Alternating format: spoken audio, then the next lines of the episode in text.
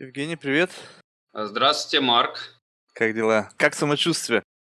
Самочувствие уже отличное. Ну, здорово. Можно так сказать. Готов? Знать, да. Представься, пожалуйста, в двух словах, кто ты и чем ты занимаешься. Да, я декан факультета международных отношений и политических исследований. Это э, такое подразделение внутри петербургского кампуса РАНХИКС. РАНХИКС э, – это, в свою очередь, э, наверное, самый большой вуз в Европе, поскольку у РАНХИКС есть кампус практически в каждом регионе России. Это больше 200 тысяч студентов ежегодно.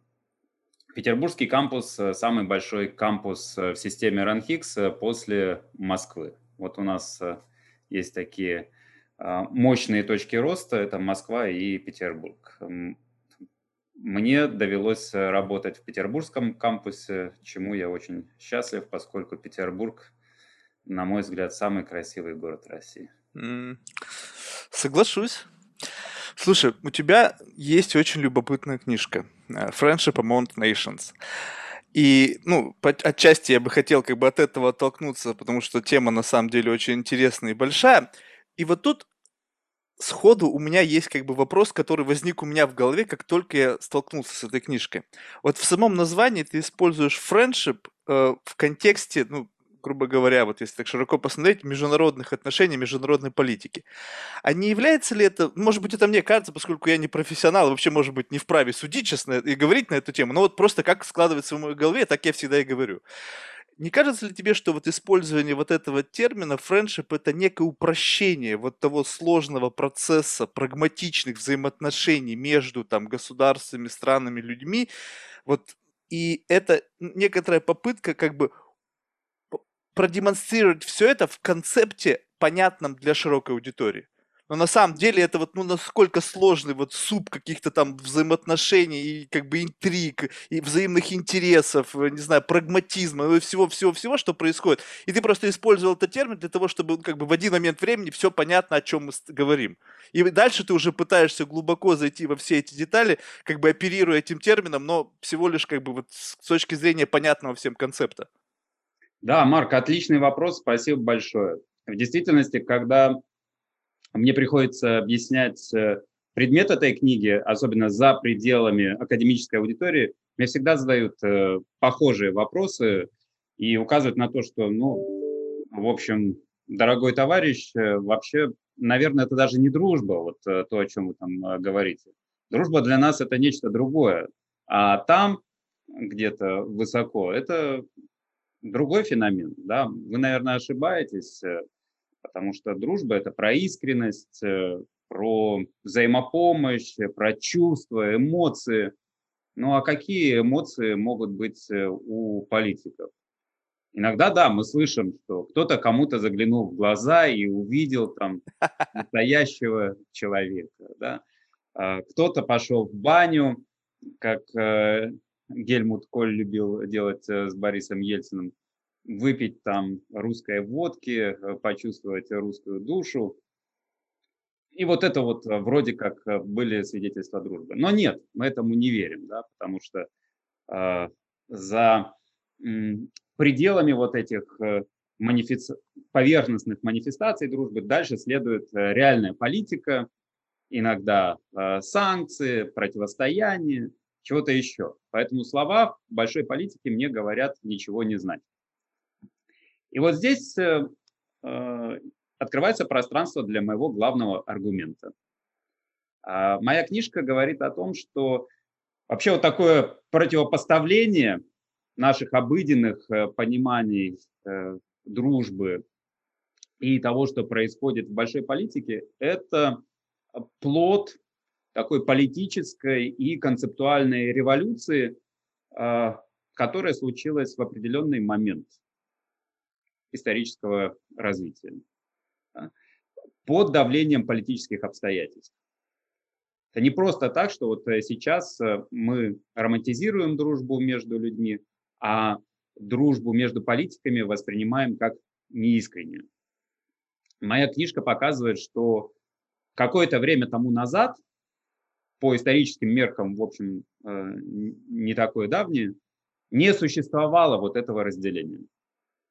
Знаете, вот студенты-политологи, а иногда и не только политологи, философы тоже, международники, с чего начинают свое обучение в университетах? В российских точно, в международных э, часто. А, это обучение начинается с чтения Аристотеля. Угу. Поскольку Аристотель для нас по-прежнему авторитет э, по широкому кругу вопросов.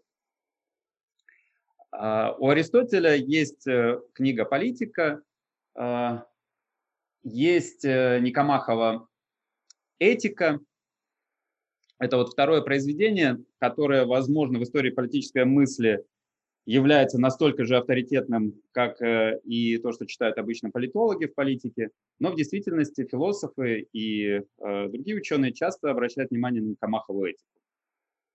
И в этой книжке у Аристотеля вообще говорится о том, что дружб в жизни у нас очень много.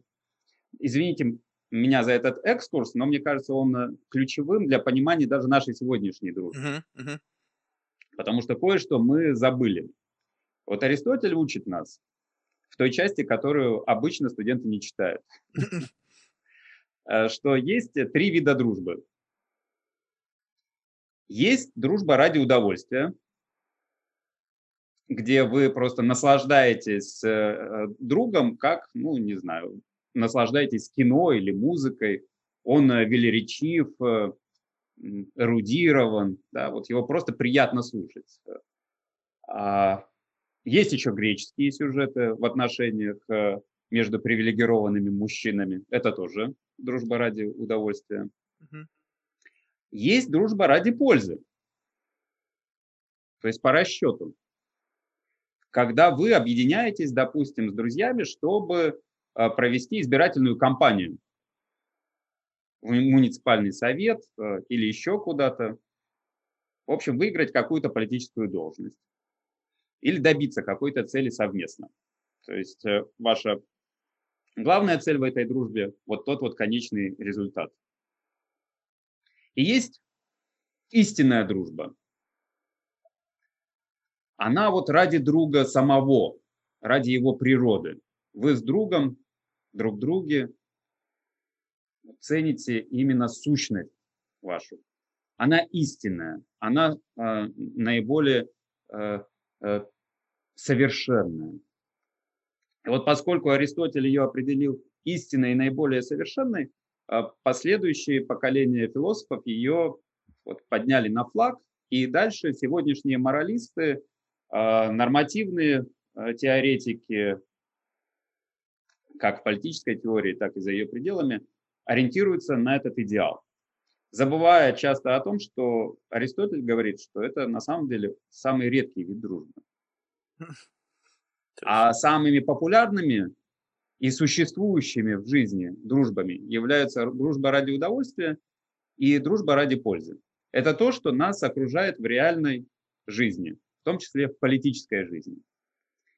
И вот он указывает на то, что а вообще в политике дружба ради пользы или дружба по расчету является ключевой.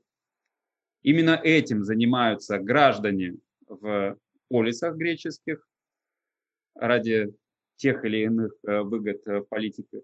И именно этим занимаются э, сами полисы между собой, когда заключают какие-то договоренности, альянсы ради чего-то или против кого-то. Все это и есть феномен дружбы по расчету. При этом он не говорил об этой дружбе в уничижительных терминах. Это нормальная часть вот нашей обыденной жизни. Такая же легитимная, как и дружба ради удовольствия. Но в какой-то момент все переворачивается. И в итоге наши поэты, а, романтики, философы Э, современные писатели стали говорить исключительно вот об этой совершенной дружбе. И нам в позднем Советском Союзе э, детям это вдалбливали в голову прямо с детского сада. один из самых, знаете, популярных а, певцов советского времени, Владимир Высоцкий, помните, может быть, угу. такую песню написал, в которой обсуждает эту тематику про то, что если друг оказался вдруг, да, эти фразы, они зашиты, в общем-то, в менталитеты и в подсознание такого э, позднесоветского и ранне постсоветского человека. Мы с этим выросли. А оказалось, э, что это, ну, такое достаточно редкое в обыденной жизни явление, Слушай, которое сейчас... в нарратив не хотел бы спорить с Аристотелем, да, но просто вот, ну, согласись, э, вот э, с точки зрения того, что под одним, э, под одной формулировкой употребляются как бы, ну, несколько, не, не, как бы три направления, которые от некого органической формы перетекают в совершенно прагматичную форму, это немножко как бы confusing. Именно поэтому люди пытаются как бы постоянно идеализировать какие-то вещи, которые они считают, что это как бы э, какая-то эссенция человеческих взаимоотношений, когда она основана на чем чем-то как бы истинным, подлинным и так далее. И поэтому вот здесь происходит бесконечная подмена понятий. Может быть, просто стоит, ну, как бы, э, ну, как бы разделить по-настоящему, то есть не называть все дружбой, потому что действительно, если уж так сложилось, что за последние столетия слишком сильно идеализировали одну часть этого всего и как бы с некоторым пренебрежением относились к дружбе ради там выгоды, ну и может быть в меньшей степени дружбы ради удовольствия, и поэтому сейчас, когда мы смотрим на это уже с позиции как бы вот нынешнего времени, это выглядит немножко как бы как бы как фейк некий, понимаешь? То есть вот, вот именно вот здесь вот начинает э, как бы складываться проблема того, что, да, окей, если есть там, э, было в истории зафиксировано три вот таких варианта, но сейчас-то мы понимаем, что это, это не совсем укладывается в наше собственное представление. И когда мы сами для себя понимаем, что вот этот тип дружбы, ну, то есть, если даже переносить на личностные взаимоотношения, ты же сам для себя понимаешь, что вот в этой категории из трех у тебя также складываются взаимоотношения. С этим ты человеком, сам для себя человек понимает, что вот с этим я человеком дружу ради какой-то там выгоды, с этим дружу ради удовольствия. И истинных друзей там искренних у меня вот там единицы. И, соответственно, понимая это, и как ты смотришь на взаимоотношения политиков между собой, ты начинаешь вот это экстраполировать свое собственное представление о дружбе, и ты видишь, так, ребята, вот это фейк. О какой дружбе мы здесь говорим? Мы говорим конкретно, давайте ставить, называть вещи своими именами. Вы не дружите, вы пытаетесь сохранить ну, какой-то условный мир между нашими странами. И где-то там ты откусил, где-то я откусил. Но назвать это дружбой в полном виде нельзя. И поэтому вот здесь, мне кажется, просто было бы более честно называть вещи своими именами. И тогда все бы встало на свои места. Не было бы вот этого какого-то искусственного лицемерия и так далее. Нет, так не кажется? Ну вот э, в том-то и дело, что я в этой книжке пытаюсь выстроить э, критический аргумент по поводу того, как э, сейчас принято все это описывать. И мне как раз не кажется такой целесообразной история э, про то, что нужно называть какие-то вещи фейком, какие-то э, не фейком. Э, вот в какой связи. Наверное, я вот сейчас в двух словах попытаюсь э, рассказать э, а, то, что произошло с дружбой, как, как мы оказались в той ситуации, в которой оказались, чтобы mm-hmm. ответить на твой вопрос. Mm-hmm. Вот про Аристотеля я уже немножко рассказал. Это одна часть да, спектра. Вторая часть – это вот э, то, о чем ты говоришь. Упреки в неистинности, лицемерности дружбы в современной политике. Почему мы оказываемся в этой ситуации? А, по одной простой причине. Надо благодарить э, наше современное государство, не российское государство, а государство как э, изобретение современной нашей человеческой цивилизации и поэтов этого государства. А, в данном случае я прежде всего имею в виду юристов э, и тех политических теоретиков, э, которые обосновывали необходимость и целесообразность э, появления такого института, как государство. До 17 века, условно говоря, да, э, всегда вот эти исторические водоразделы для меня являются условностью. Нет, нет такой вот точки, да, конкретной даты, когда изобретается, допустим, тоже государство или слово дружба. Все это постепенно входит э, в а, оборот, э, и в какой-то момент мы просто понимаем, что да, мы теперь говорим по-новому. А вот случилось ли это, не знаю, 17 октября э, или, или не случилось, да, невозможно сказать. А, с дружбой происходит следующее. До 17 века мы видим, что юристы, историки, политические философы продолжают работать э, вот в той парадигме, условно говоря, о которой говорил Аристотель. Она усложнилась, конечно, за счет развития римского права. В римском праве дружба тоже стала ключевым понятием. И в определенных контекстах, а именно в международной политике, она стала ассоциироваться именно с юридическим э, понятием, с таким своего рода контрактом. Вообще она была о рождении права. Вот когда вы встречаете новые а, народы, открываете для себя мир, у вас же с этими народами не существует еще никаких правовых отношений. Вот как вы должны их э, воспринимать? Как тех, кто вам рад, а вдруг они вам не рады? Да? Вот здесь фундаментальная неопределенность возникает, когда вы идете открывать мир, либо покоряя его, либо договариваясь э, с ним. Вот как вы договариваетесь о порядке? Что вы делаете? И так оказалось, что этот обыденный язык дружбы, как римлян, так и греков, оказался здесь полезен. И вот первое, о чем договаривались со всеми новыми народами, покоряемыми или непокоряемыми, была дружба. Вот это вот первое соглашение, которое э, заключала Римская империя и потом последующие народы. То есть э, дружба инициировала право и сама по себе олицетворяла собой право. И так об этом долгое время рассуждали, вплоть до конца XVI а, века. Прямо говорили, вот дружба содержит в себе такие-то обязательства, друзья обязаны то-то, то-то, то-то, согласно договору. Существуют разные типы таких дружеских договоров, равные, неравные. То есть не было вот никаких представлений о том, что друзья в чем-то равны друг другу, да? Нет, мы просто берем обязательства на себя. Кто какие? Кто-то больше, кто-то меньше. При этом как-то себя уважаем. И вот так рождалось международное право. В начале 17 века и вот ближе к его середине, в контексте религиозных войн, английской революции, э, Вестфальского мира, который закончил 30-летнюю религиозную войну, в Европе, рождается сущность, которую мы стали называть государством. И дальше ряд э, философов обосновывает ее существование и необходимость. Необходимость суверенитета, локализации суверенитета, а, необходимость подчинения сообщества вот этому суверенитету, отношения между государством и обществом. Вот всему этому на помощь формулировались теории. И в итоге мы оказались в состоянии, когда вместо нескольких монархов в Европе начинают сосуществовать государства, суверенные государства.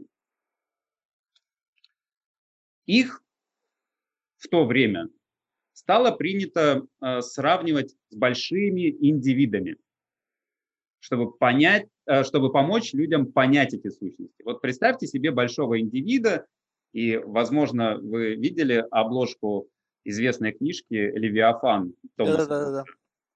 Там вот э, такой большой человек, состоящий из э, множества маленьких э, тел. Вот это образ государства. И эти государства вот находятся на, наедине друг с другом. И снова возникает вечный вопрос. Как им жить вместе? Гоббс считал, что это состояние войны, анархии, поскольку над ними нет еще одного большого человека, частью которого они могли бы стать. Следовательно, они не могут доверять друг другу. Это анархия и возможность э, вечного, вечной войны. Не обязательно в активной ее фазе. Но были и альтернативные теории, их было больше.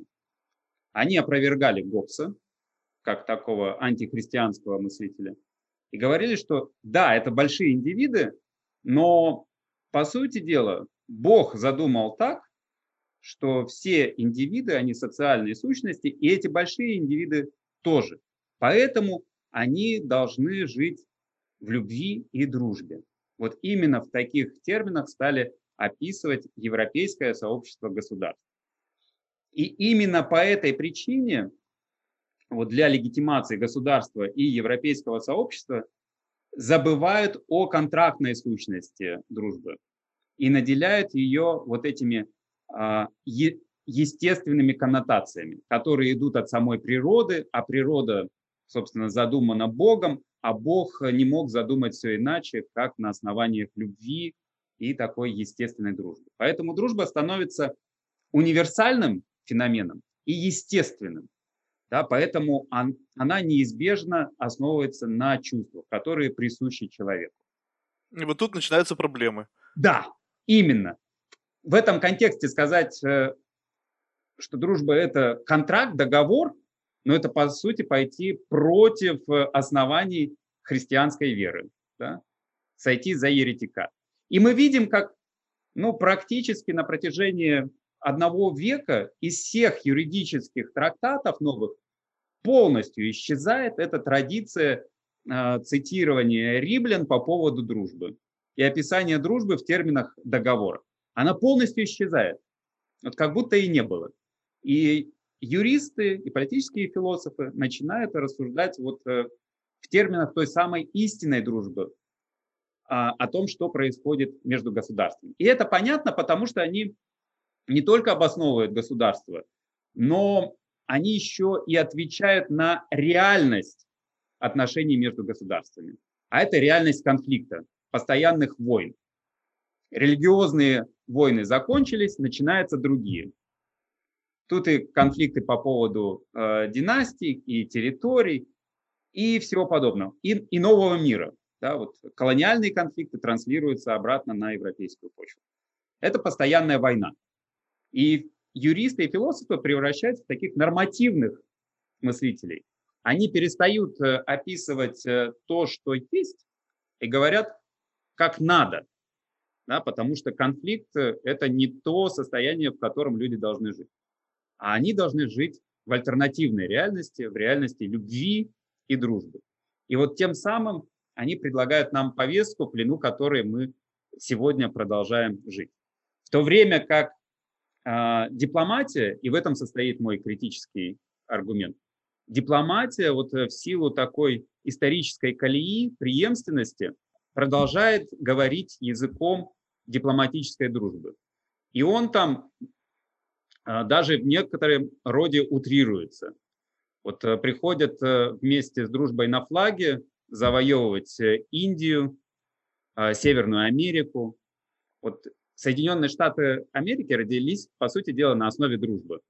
Первые колонии заключают э, десятки, сотни соглашений о дружбе с э, коренными народами Америки. Вот тут интересный момент. А у коренных народов вообще существовал концепт дружбы в принципе? Нет, нет. Вы знаете, я изучал эти первые соглашения Тогда как было уравновешено понимание, вот эта система ценностей одних, которые пришли с пониманием их дружбы, и с indigenous people, которые жили там, и у них был, ну, и либо не было, либо существовал совершенно другой концепт? Это был интереснейший процесс э, перевода с одного языка на, на другой. Европейцы, разумеется, приехали вот с этим своим европейским дипломатическим наследием. И если у испанцев в Южной Америке был свой метод подчинения народов, э, кровавый, основанный на истреблении, то в Северной Америке до определенного момента у британцев и французов не было такого однозначного перевеса в отношениях с коренными э, народами. И, например, даже были ситуации, как, например, ситуация с э, конфедерацией, конфедерацией иракезов, когда у коренных народов был военный перевес. То есть э, были ситуации, когда надо было договариваться, не покорять физической силой, а договариваться. Иногда обманывать, иногда навязывать что-то, а, пользуясь э, вот этим непониманием э, коренных народов, коренными народами того, чего вы хотите. Но, тем не менее, это вот ситуация такого условного договора. Не всегда, снова, я подчеркиваю, равных сторон. И, и тут, да, разные были традиции э, этих договоренностей с южными коренными народами. -то одни были традиции, с северными у Великих озер э, другие традиции. И вот было мне интересно, конечно, в этих соглашениях читать описание того, как допустим, э, губернатор э, той или иной провинции, Нью-Йорка, допустим, встречается с представителями племен, и они несколько дней обсуждают этот договор. Вот эта многодневная процедура и была договором, поскольку вот этот обмен весь э, упреками о тех всех бедствиях, которые стороны причинили друг другу, это все становилось частью договора. И вот в одном из таких, э, в одной из таких э, бесед прямо объяснялось представителям коренных народов понимание дружбы. Там этот представитель говорил, вот у нас нет этого слова, вот ваша дружба – это примерно как э, не знаю, лоза, которая связывает нас э, воедино. А, индейцы пытались с помощью метафор каких-то передать э, то значение, которое европейцы вкладывали в понятие дружба. Европейцы же, пытаясь объяснить вот эти правовые значения дружбы, на самом деле пришли в тот момент э, к римским пониманиям и стали объяснять, что такое право. Да? А право, и так, собственно, и Гоббс это объяснял, это своего рода цепь, которая связывает людей в одном сообществе, вот в одном городе. Люди о чем-то договорились, это цепь, которую невозможно разорвать. Это и есть метафора права. И мы вдруг видим, что ключевой такой метафорой, ключевой, ключевым нарративом, который появляется во многих соглашениях с коренными народами в Северной Америке, оказывается метафора цепи. Там был такой миф, его цитировали в разных соглашениях с, с индейцами, а, о том, что первые поселенцы пришли, приплыли к нам на большом корабле, который мы привязали а, к берегу с помощью большой веревки. Вот мы его привязали, но потом так случилось, что море разъело своей солью эту веревку. И здесь коренные народы имеют в виду те конфликты, которые сразу начали возникать между поселенцами. Вот они здесь э, олицетворяются той солью, которая разъедает, разъедает веревку. И дальше миф продолжается. Эта веревка была разъедена. И когда мы снова сошлись вместе, мы решили а, заменить ее на цепь мы снова видим эту метафору цепи. И назвали ее цепью дружбы. Covenant э, chain. А потом это стало uh, chain of friendship или uh, friendship chain. Но, как мы знаем, железо неустойчиво против соленой воды, так же, как и веревка, и имеет свойство покрываться ржавчиной и в итоге распадаться. И железная вот эта цепь в итоге распалась в результате многочисленных войн. И снова был э, мирный договор, соглашение, в результате которого э, индейцы и поселенцы заменили железную чейн на, на прошу прощения, железную цепь. И я просто на английском источнике читал, и это все вкрадывается в мой э, русский язык. Э, а, железная цепь была заменена на серебряную э, цепь. И так вот этот миф заканчивается появлением метафоры серебряной цепи, silver chain или chain of friendship. Это вот синонимичное понятие, которое становится ключевым во взаимоотношениях с коренными народами и мигрирует из э, соглашения в соглашение. Вот вам буквально ну, вот такая физически ориентированная метафора дружбы. Вот так ее коренные народы для себя перевели.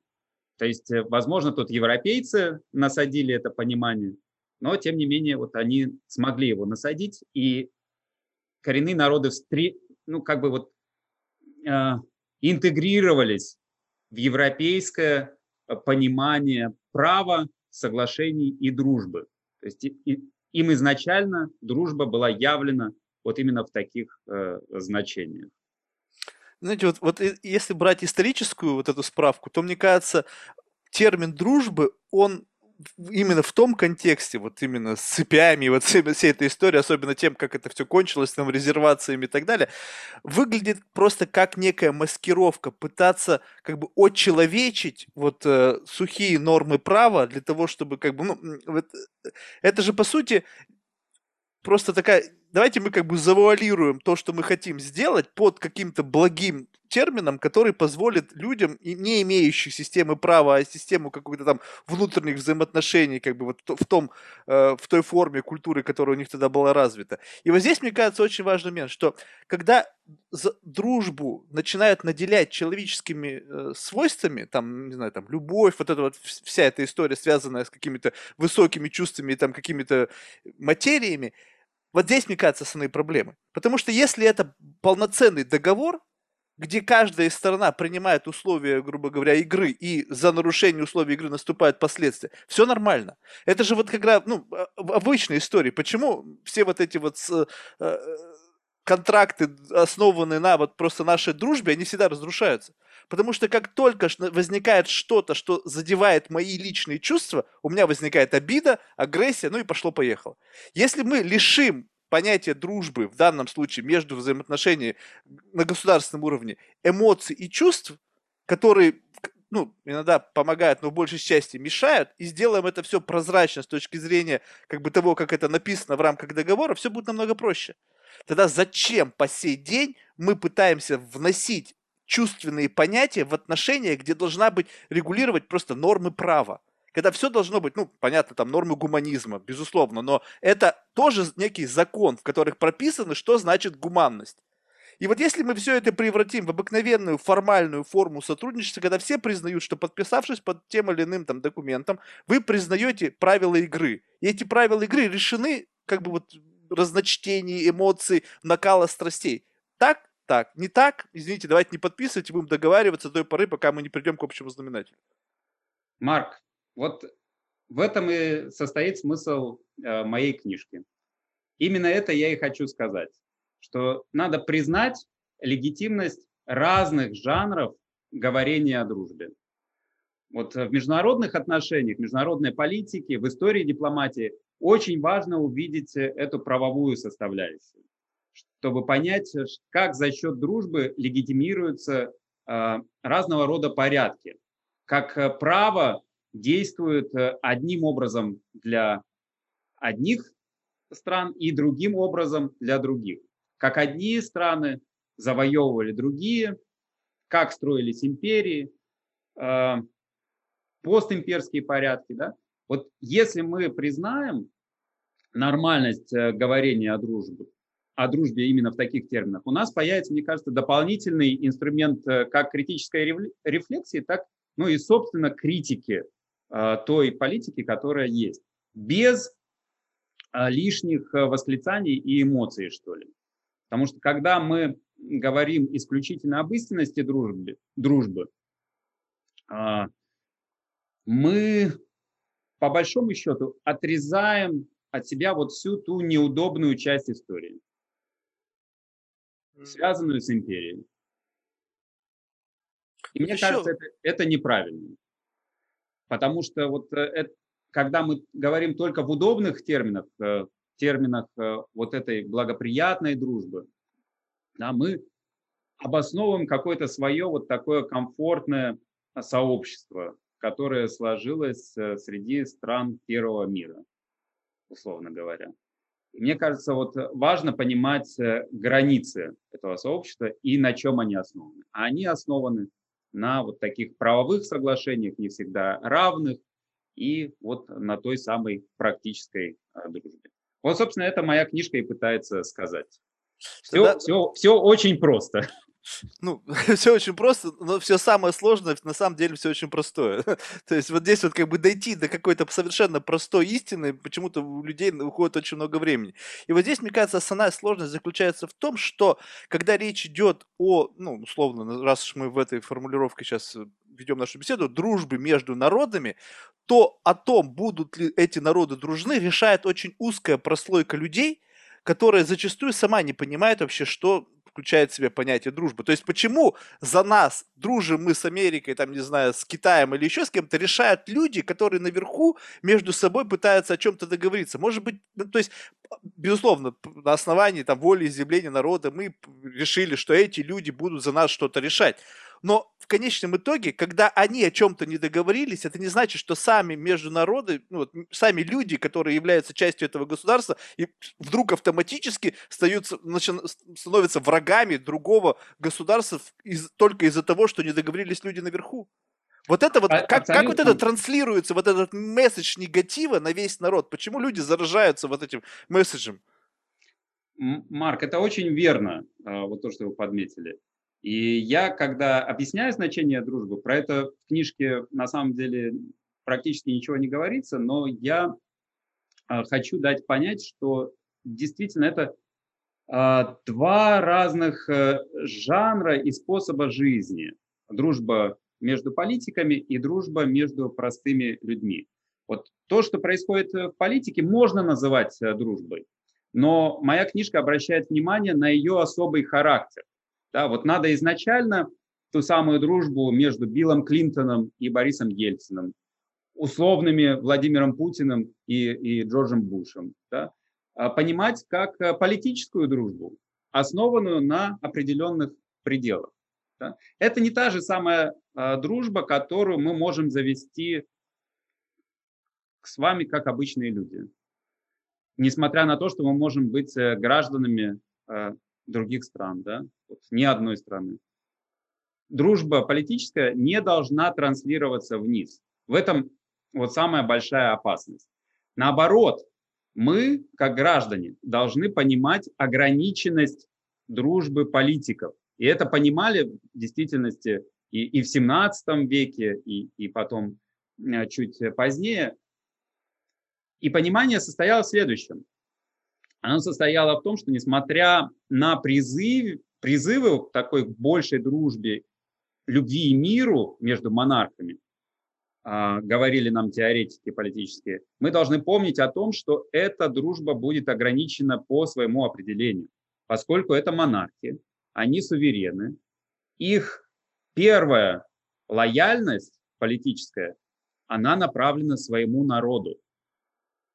А если вы будете подразумевать, что суверен способен с кем-то подружиться, вот в этом истинном смысле, и таким образом быть готовым отдать свою жизнь за друга своего, да, то вы, по сути дела, будете подразумевать, что этот суверен предаст свой народ, свое mm. государство и впадет вот э, в такое подчиненное состояние эмоций, чувств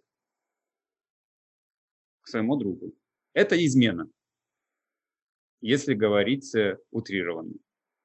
Поэтому суверены, понимая свою особенность, да, свое особое положение, они по определению не готовы на эту истинную дружбу, поскольку это будет изменой по отношению к своему собственному народу. Они утрачивают вот эту человеческую способность. В этом трагедия существования э, офиса суверена любого президента. Это удивительно. Действительно, я ведь так задумался. Это действительно получается так, что когда ты встречаешься с кем-то на личном уровне, по сути, ты представляешь весь тот народ, который ну, тебя из, избрал, и, по сути, ты должен максимально отстаивать интересы вот, свои, ну, своих избирателей, своего народа для того, чтобы как бы показать максимальную лояльность занимаемой должности. И если что-то как бы в силу того, что какой-то эмоциональный аспект отношений с другим представителем как бы тебя заставил сдвинуть, сдвинуться с этого пути, ты автоматически попадаешь как бы в категорию действительно предателей. Абсолютно. Это понимают э, сами президенты, руководители государств. И это должны понимать мы. И у нас того же самого ограничения-то нет. Это ограничение офиса, которое мы, как простые граждане, на себя не принимаем. И в этом смысле мы обладаем гораздо большей степенью свободы, чем суверены. И мы можем себе позволить другую дружбу, не политическую. И в этом смысле, вот э, снова подчеркиваю, э, важность э, тезиса, который, который отстаивает моя книжка, это легитимация и той, и другой дружбы. Мы просто должны понимать четкую разницу.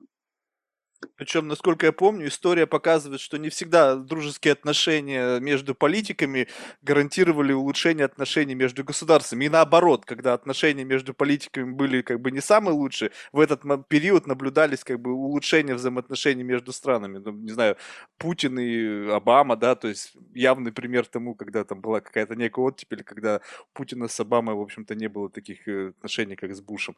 То есть вот, вот вот, вот здесь, ну, понимаете, у меня другой вопрос, странный. То есть вот объясни мне, почему, а, почему возникает постоянно противостояние? Ну, то есть сейчас, сейчас уберем понятие границ, условно как бы, что границ нету, и все живут ради того, чтобы как бы всем жилось хорошо. Вот почему возникает само понятие, почему вообще ставится под сомнение вообще само понятие дружбы, почему мы не можем как бы априори быть дружны? Почему мы создаем как будто бы искусственно конфликты, которые вот рушат этот институт дружбы? Почему нам всегда нужно о чем-то договариваться? Почему нет единого представления о том, что ну, ну как, как можно вообще договариваться о мире, когда понятие мира, мне кажется, совершенно естественный, такой некий гомеостаз, в котором должны пребывать все жители на планете Земля, что мы должны подписывать соглашение о, о, о разоружении, что не о ограничении ядерного... Это же очевидно, блин, но если этого не будет, то мы просто сами в конечном итоге себя убьем и все. Почему в природе природе человека всегда искать вот эту какую-то конфликтную сторону, ну, не знаю, в целью, там, не знаю, самовозвышения, не знаю, самоопределения. Почему нельзя вот уже на этом витке эволюции для себя решить, что это путь в никуда?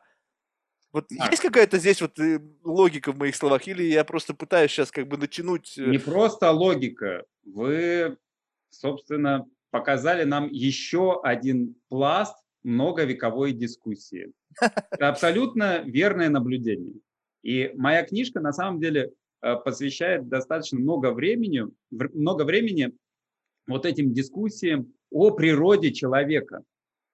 Как оказалось, невозможно говорить о международной политике без возвращения к самому базовому вопросу о природе человека. Зачем человеку требуется государство, зачем людям объединяться, да, и какие мотивы им движут.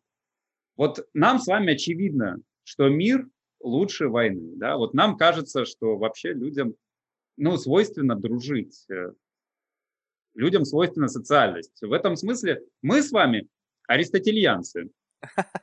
Да, вот нам, нам приятно пойти в бар с болельщиками из условного Эквадора, обсудить игру их э, команды, не знаю, выпить э, кружку пива или кофе, ну и удовлетворенными вот такой светской беседой, социальностью вернуться домой.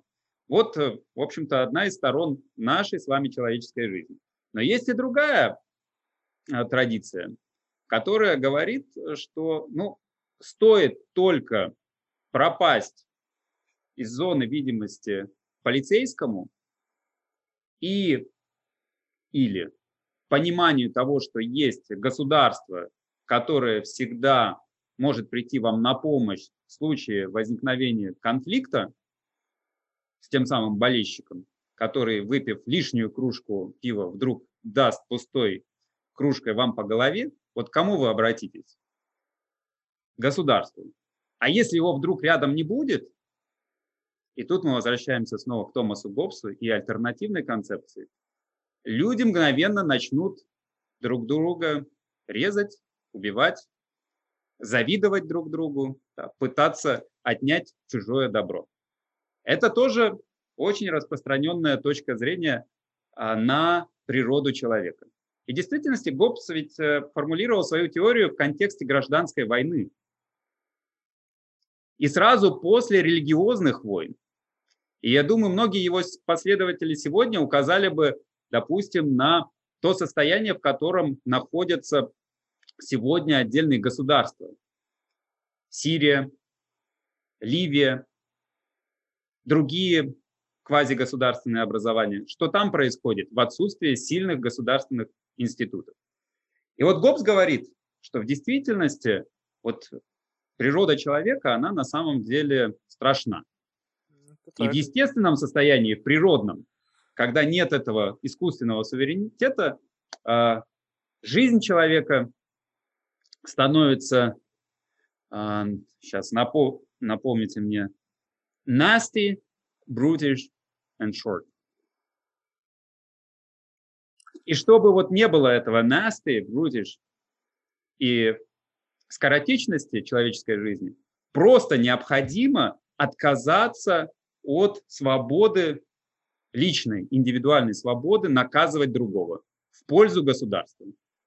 Люди должны отказаться от свободы убивать друг друга и разрешать конфликты силы.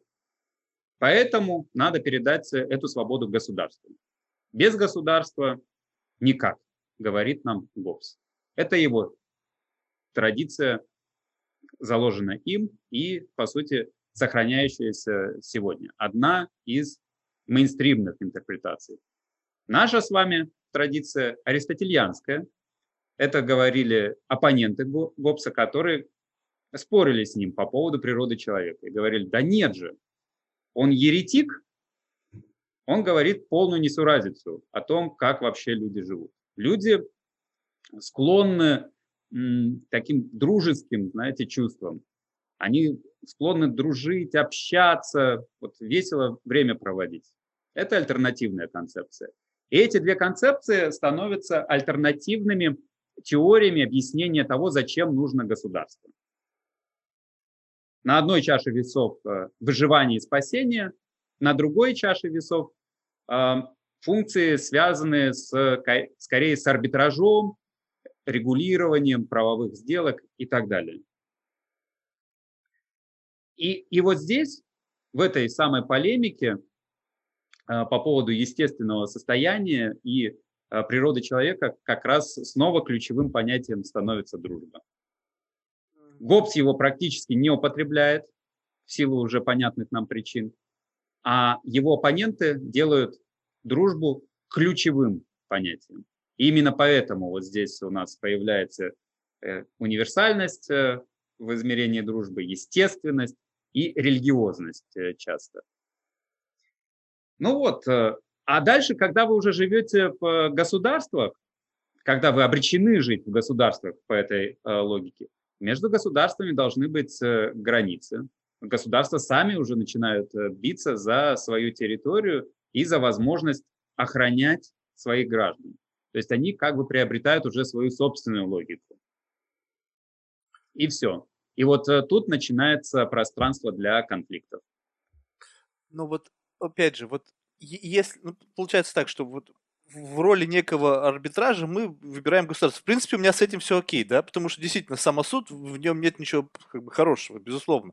Но интерес, почему, то есть, э, ну, наверное, по той же самой логике, что конфликты могут возникать между отдельными индивидами внутри государства, также могут и возникать конфликты между государствами, поскольку это как бы большой индивид, да. То есть, и вот здесь вот вопрос арбитража. То есть в конечном итоге должен быть кто-то, кто разрешит наш конфликт. То есть и тут опять же, вопрос дружбы и э, э, как бы образования неких коалиций, он как бы опять же является инструментом для вот этого арбитража. Но в конечном итоге дружба в с точки зрения выгоды ее же никто не, отме- не отменял. Соответственно, инструменты арбитража могут быть несовершенны, поскольку мы вдвоем можем дружить против тебя и выступая в качестве арбитража, мы примем как бы сторону тех, с кем мы дружим, и ты останешься в меньшинстве. Да, да, вот э, такова практика международной дружбы, ее трагическая реальность. И в этом смысле, конечно, сложно рассчитывать э, на друга в качестве арбитра. Именно поэтому дружба в международных отношениях очень часто смешивалась с понятием союзника. И недаром даже в языке, что в латыни, что во французском, что в раннем английском употреблялась э, связка понятийная. сначала амикити – это сакиитас, потом в раннем английском amity and society. При этом society очень быстро изменила, изменила свое значение и исчезла из языка. Вот сразу, как только сформировался нормальный дипломатический английский, поняли, что society – это про, про другое что-то. А в латыни societas, вот это вот society, означало союз, альянс. И слово употребление было устойчивым. Амикити – это сакиитес. Соки – это союзники римские. Вот это, мне кажется, более такой правильный термин. Вот с, с, с, как бы союз, вот даже в отношении между людьми. То есть вот этот вот союзом как раз-таки в большей степени я могу разделить его на три части вот этого союза. Союз, союз во имя чего, да? То есть вот тут вот союз во имя союза, союз во имя, там, не знаю, удовольствия или союз во имя, не знаю, вы, выгоды. Вот как-то вот, вот здесь вот это более широкое, на мой взгляд, понятие, которое в голове, по крайней мере, укладывается. Да, да, да. И вот э, у юристов, например, это отчетливо прослеживается. И Пуффендорф об этом э, писал, и, и у Гроца это было, в том, что э, сакитас, вот это вот в современном понимании слова общество, или союз э, у римлян, это своего рода партнерство, такое политическое партнерство. И дружба с ним являлась таким вот э, пересеченным по значению понятием. Оно скорее означало такое позитивное право, а вот это партнерство дополняло а, его политическим союзом, что ли, да. Вот у вас есть э, право и плюс э, политические договоренности о том, что мы будем делать э, вместе, как союзники. Вот, вот такая история. Поэтому, если вы с кем-то объединились, то другая страна будет это воспринимать уже как определенного рода угрозу. Вашим друзьям ей доверять сложно.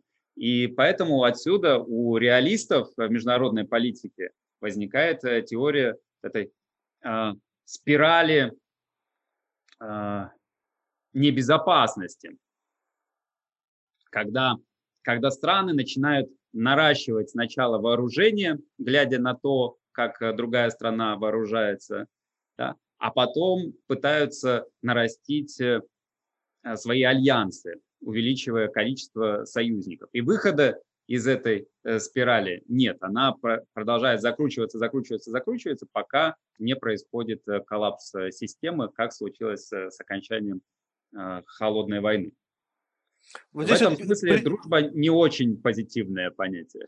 Вот здесь вот причинно-следственную связь всегда интересно проследить. Вот что является... То есть я как суверен, я как глава государства заинтересован в том, чтобы показать своим, своим избирателям то, что я вроде как какой-то там крутышка, и я начинаю себя активно как бы олицетворять всему внешнему миру.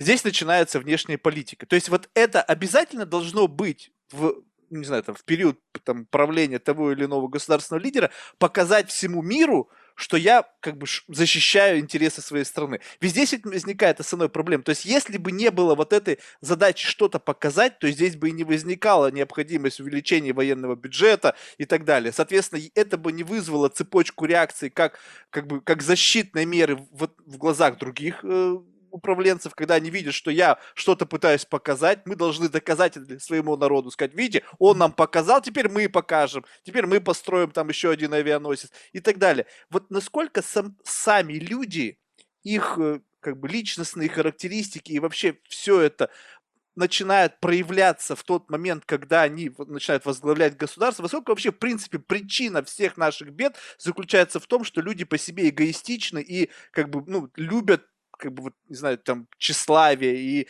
может быть, не столь мере они ратуют за интересы самих людей, сколько как ратуют за то, чтобы их превозносили как лидера, как сильного такого гегемона, который своим ударом по столу как бы затыкает рты не только тем, кто находится внутри страны, но и всему миру. Марк, ну, по сути, в вашем вопросе содержится и ответ. Э, как это часто бывает, э, э, сущность политики она как раз в этом и состоит.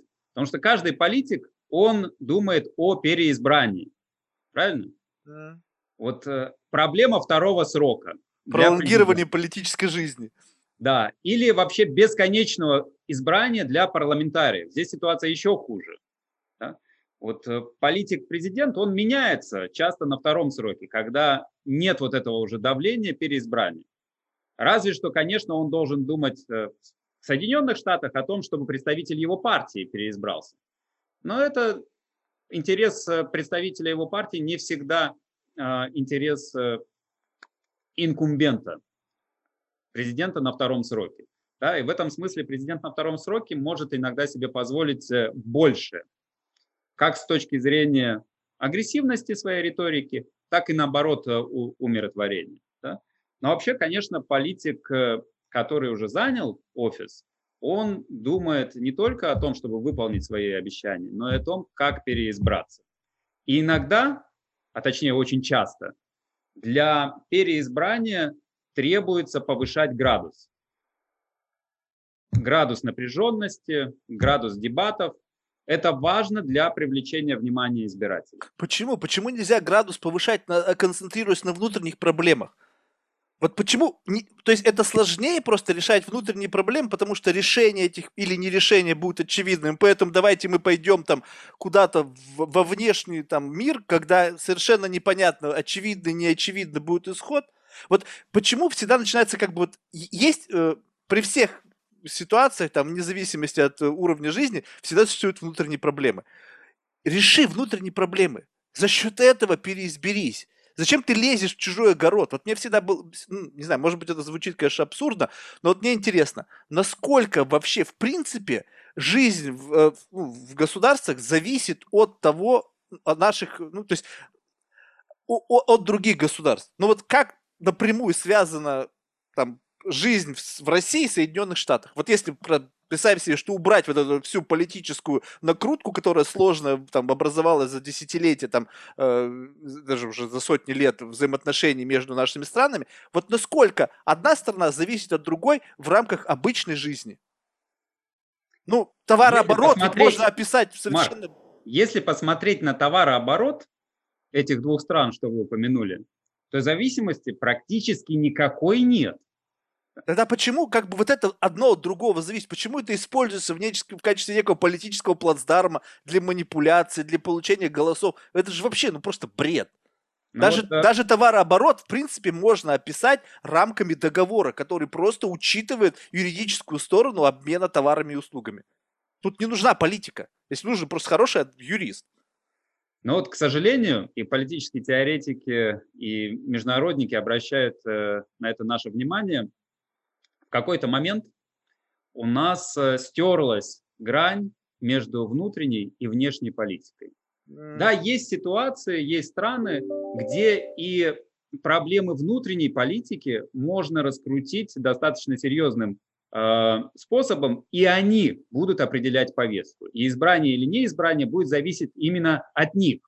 Допустим, вы провели какую-то э, сомнительную пенсионную реформу. Ну и все. Да, вот э, народ будет гудеть по этому поводу очень долго. И это повлияет, безусловно, на выборы. Но а, чаще а, случаются ситуации, когда внешняя политика и внутренняя смешиваются, утрачивается четкая граница. И вопросы внутренней политики начинают рассматриваться через призму внешней а внешний через призму внутренней. Вот когда Трамп выступал на э, трибуне Ассамблеи Организации Объединенных Наций, вот он к кому обращался, как вы думаете? К тем, кто там сидел в аудитории или к домашней аудитории? Мне Я кажется, думаю, четкого, четкого ответа на этот вопрос нет. И очень многие склонны считать, что к домашней аудитории скорее, да? Хотя на самом деле площадка международная. И также происходит э, со всеми, кто претендует на тот, в той или иной степени на статус, говоря языком XIX века, великой державы. Ну или державы, которая пытается влиять на происходящее в мире или вокруг нее. Особенно вот у этих держав так э, развит э, комплекс смешения внутренней и внешней политики. Когда мы проводим внутреннюю политику в этих странах, а, особенно вот э, если вы посмотрите на российскую повестку, и точнее комментарии к российской повестке, там всегда будут сравнения, что мы сделали лучше, чем у других, лучше, mm-hmm. чем в Америке. Да, вот. Америке такое и не снилось, что мы сейчас вот здесь э, придумали. Да? А, это достаточно типовая ситуация для международных отношений. Но не все так плохо, как может показаться на первый взгляд. Существуют э, карманы ограниченного воздействия такой внешней повестки. Эти карманы связываются, а, и вот тут теория международных отношений к нам приходит э, на помощь, с возникновением ну, так называемых сообществ безопасности. То есть э, таких сообществ стран, которые ну, более-менее схожи по своему порядку ценностей. Как правило, а, примером такого сообщества приводит Европейский Союз. А, здесь, внутри этого образования, меньше потребности в том, чтобы все определять через другого. Вот снята эта а, вечная напряженность между французами и немцами. Она возникает время от времени, но по поводу футбольных баталий, да, кулинарных предпочтений, чего-то еще. Но нет потребности постоянно наращивать э, силу, чтобы повысить свою обороноспособность перед Францией. Или перед теми, кто живет на другом берегу пролива. Вот у островитян, правда, Брекзит, конечно, оказал свое воздействие на эту ситуацию, но тем не менее у британцев нет сегодня потребности защищать себя проактивно от Европейского Союза. И в этом смысле вот эта повестка наращивания безопасности, она в Европейском Союзе снята в отношениях стран между собой.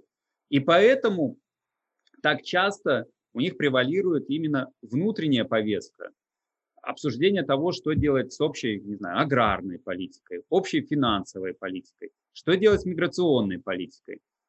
Европейский Союз больше сконцентрирован на вот этих внутренних проблемах. И именно поэтому иногда другие страны говорят, что вот э, мы наблюдаем закат Европы, Европа больше не так важна, как э, Китай или там Америка, не влияет ни на что. А на самом деле это связано с тем, что э, вот на части европейского материка сложилось своеобразное политическое сообщество которому не нужно постоянно поддерж... вот раскручивать этот маховик конфликтности. Безусловно, внешне по отношению к Европейскому Союзу никуда не уходит. И поэтому многие говорят, что ну, неизбежно Европейский Союз станет э, единой такой вот силой именно на внешней арене. Но тем не менее, вот сейчас факт остается фактом, что возможно вести а, политическую жизнь без какой-то серьезной оглядки на сильного соседа.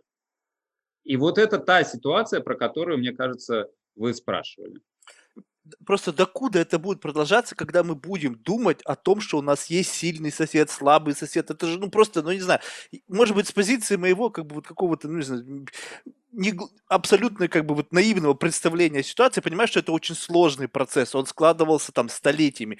Но вот, на мой взгляд, вот, просто интересно твое мнение, мы придем когда-нибудь к тому, что люди, как элемент системы управления, они будут нивелированы, и за нас будут все решать алгоритмы. Ну, представь себе, сколько в процессе принятия решений, эмоций, амбиций, эго, я там хочу показаться сильнее. Хотя, в принципе, решение ситуации – это вопрос просто, ну, как бы, ну, плевый. С точки зрения алгоритмов, которые не имеют в своем вот это вот эгоиз, эгоизма и как бы один алгоритм лучше другого алгоритма, ну это бред, это математика. Поэтому есть common sense, есть абсолютно как бы единое решение, которое удовлетворит стороны. И это решается все очень просто, без участия людей, которые зачастую только все усложняют. что есть какие-то нормы, они прописаны уже 500 тысяч раз всеми, подписались. То есть можно ли нивелировать вообще вот в принципе весь как бы административный аппарат и заменить его на алгоритм, под которым все подпишутся? Марк, утопично, но вот три, три ответа на этот вопрос. Угу. Первый, наверное, самый безрадостный. Я не верю в алгоритмы, потому что в алгоритм невозможно э, заложить эмпатию, сострадание те чувства... А почему должно быть возникать вот это, понимаешь, эмпатия и сострадание должна возникать тогда, когда есть ситуация несправедливости, когда ты принимаешь решение, и тут жертвой твоего решения будут люди. Понимаешь, алгоритм не должен допускать такого, что на чашу весов должно ставиться, понять, включаться эмпатия либо сострадание. Не должно возникать да. это. Ну, ты не можешь принять это решение. Одна из самых э, активных дискуссий, которые происходят э, в мире. Причем не по поводу международной политики или политики в целом, а по поводу беспилотных автомобилей. Mm-hmm. Ими управляет искусственный интеллект. Mm-hmm. Механизм, основанный на алгоритмах. По сути, это прототип политической организации. Ну и вот мы представляем себе. Едет такой беспилотный автомобиль по оживленной улице Нью-Йорка. У него внутри три пассажира.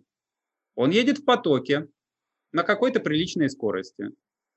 Рядом другой автомобиль. Этот беспилотник его видит, поскольку кругом сенсоры. И тут на дорогу за своим мячиком выбегает маленькая девочка. Инфраструктура не готова, поэтому вопрос сразу должен сняться, что инфраструктура должна быть создана таким образом, чтобы на дорогу люди не могли выходить. Эти машины должны ездить по изолированным каким-то туннелям, где все машины только Марк, работают. А дальше на... же встанет вопрос о том, как э, по таким же принципам оперировать, не знаю, космическим кораблям, э, целым государством. Всегда станет вопрос о том, кого задавить девочку маленькую или отвернуть, сбить параллельно идущий автомобиль, разбиться двум автомобилям, но спасти девочку. Видишь, ну ты говоришь о несовершенстве самой системы. Она просто сама по себе инфраструктура несовершенна. Представь себе, что это, это, это, из, это изолированный туннель, в котором не, девочка не могла бы появиться. Вот. То есть вот если мы создадим инфраструктуру, которая позволит вот организации невозможно предугадать э, вот все эти факторы. И в этих факторах будут зашиты сложные этические решения, которые, как мне кажется, до, до, которые должны оставаться за человеком. И не за одним человеком, а лучше за объединением людей. Вот поэтому я э, большой э, и убежденный сторонник парламентаризма когда решения принимаются долго, но при этом мы все этические аспекты принимаемого решения э, проговариваем. Алгоритм этого не сможет сделать. И всегда он будет, э, собственно, отсекать э, более слабое и то, что, по его мнению, точнее, по мнению разработчика алгоритма, менее нужное для общества. Чем а как сейчас происходит? Ну, то есть мы договорились в конечном итоге. Вот ты представь себе, вот парлам, парламентское слушание. Решается такой вопрос в режиме реального времени. Парламент решает, кто в этой ситуации должен пострадать. Люди в машине, либо девочка. Как парламент, парламент эту ситуацию может парламент разрешить? в этой ситуации будет э, решать о том, кто заплатит за наплыв мигрантов в Европу. Подожди, не-не-не, вот ты сейчас уходишь от вопроса. Конкретная Я тема. Перевожу... Машина на дороге, едет три человека в машине и девочка. Вот только в этом случае решает не алгоритм, а парламент. Что решит парламент? Он выберет то же парламент, самое, что алгоритм. Богу, в этом, Он убьет девочку. В этом случае не будет. Не, ну он убьет девочку в любом случае. Они пойдут путем как бы меньшего количества жертв. Так же, как это бывает вообще во всем мире. То есть, когда террористическая атака и решают, ну окей, мы лучше сейчас там ворвемся и убьем сколько-то людей, сколько-то пострадает, нежели пострадают все. Но это common sense. И здесь ничего нового, то, что это сделали люди или сделал алгоритм, по сути, ничего не поменяет. Но я не верю, что парламент скажет, нет, давайте убьем трех людей, а девочку оставим. Ну, Скорее всего, скорее всего, парламент сделает как обычный человек, э, а интуиция человека будет подсказывать ему, что надо рулем все-таки немножко дернуть. Я думаю, что на самом деле э, человеческая эмпатия и вот эта вот критическая рефлексия будет позволять нам идти на какие-то жертвы ради более общего блага, вот ради большого мира. Вот приходят мигранты в Европу.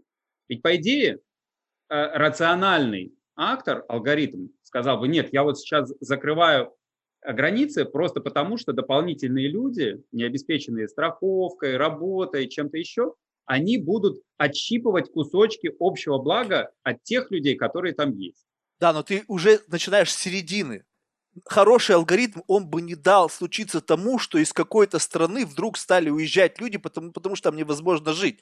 Хороший алгоритм позволил бы создать там инфраструктуру, переориентировать все избытки, которые создаются в других странах, переориентировать товарооборот, сделать условия для жизни на том континенте, откуда люди бегут, достойными для жизни, и тогда бы не пришлось возводить барьеры. Вот Марк, я о чем говорю.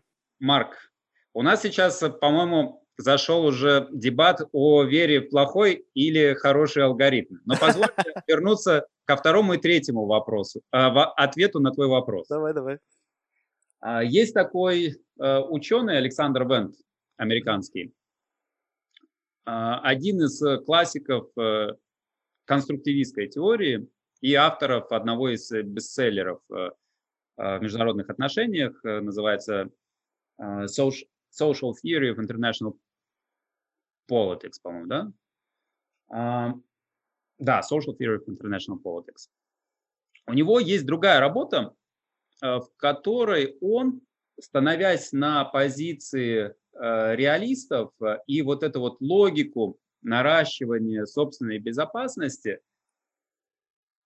приходит к осознанию того, что бесконечная максимизация безопасности приведет государства к тому, что они объединятся в сильные блоки, потом эти блоки примерно сольются воедино а, для уничтожения ну, са- самой природы опасности.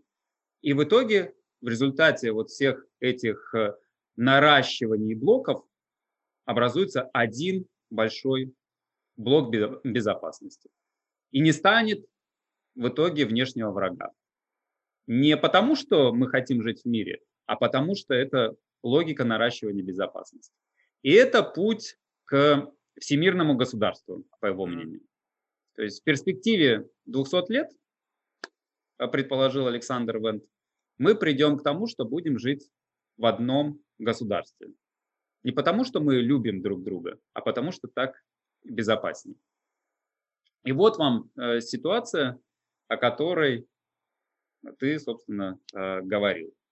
Жизни в одном мировом э, сообществе. Тут проблема в том, что, конечно, э, появляется мировое правительство и мировой полицейский. И непонятно, что будет лучше для нас, граждан. Жить в своих маленьких государствах, которые мы контролируем, или под властью вот этого мирового правительства. И есть третий ответ, мне он больше нравится, хотя, возможно, концептуально он не так далек э, от э, второго. Мне нравится пример интеграционных образований и, в частности, Европейского Союза. Вот если эти интеграционные механизмы будут распространяться по миру, и мы действительно э, снимем необходимость военной конкуренции, сосредоточимся на вот этом более эффективном управлении торговлей, э, миграцией, социальными проблемами.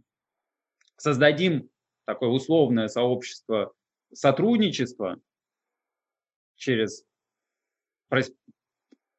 распространяющееся через все континенты.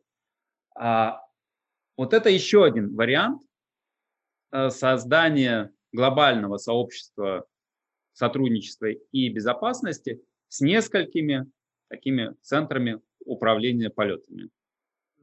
И вот она, жизнь свободная от паранойи безопасности. Жизнь сосредоточенная на том, как э, достигать э, просто большего счастья для большего числа э, людей. А, конечно, такой вариант движения к мировому государству, он э, затруднен тем, что в странах существуют разные политические режимы. Сложно себе представить интеграцию Европейского Союза с э, Китаем, допустим. Чуть проще с Россией, но в контексте вот нынешнего обострения отношений тоже крайне затруднительно. Теперь, я думаю, возвращаться к этому вопросу мы будем лет через 50-100. Вот в перспективе 100 лет, мне кажется, это возможно допустить, поскольку э, российское политическое устройство часто описывают как э, гибридное. Это элементы демократического управления, э, смешанные с элементами авторитарного управления. В перспективе это может э, качнуться в сторону, знаете, универсальных правил управления с такими контролирующими демократическими механизмами. Вот мне кажется, более перспективным, конечно, если мы сейчас задались необходимостью попантазировать о светлом будущем, вот более перспективным, мне кажется, это третий ответ на ваш вопрос о лучшей жизни.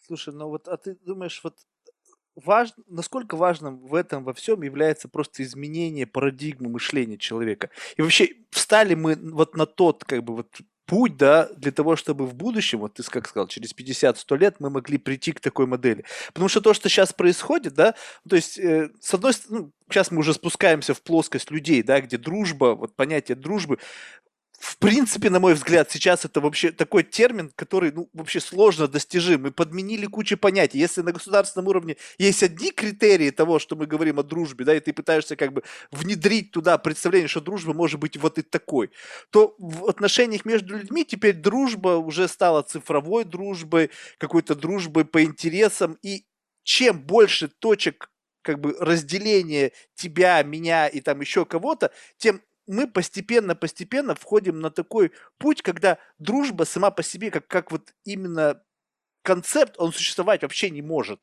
Потому что ты не можешь дружить с этим человеком, поскольку ты, допустим, ну, не знаю, сейчас посмотрите, какие критерии. Расовые критерии, да.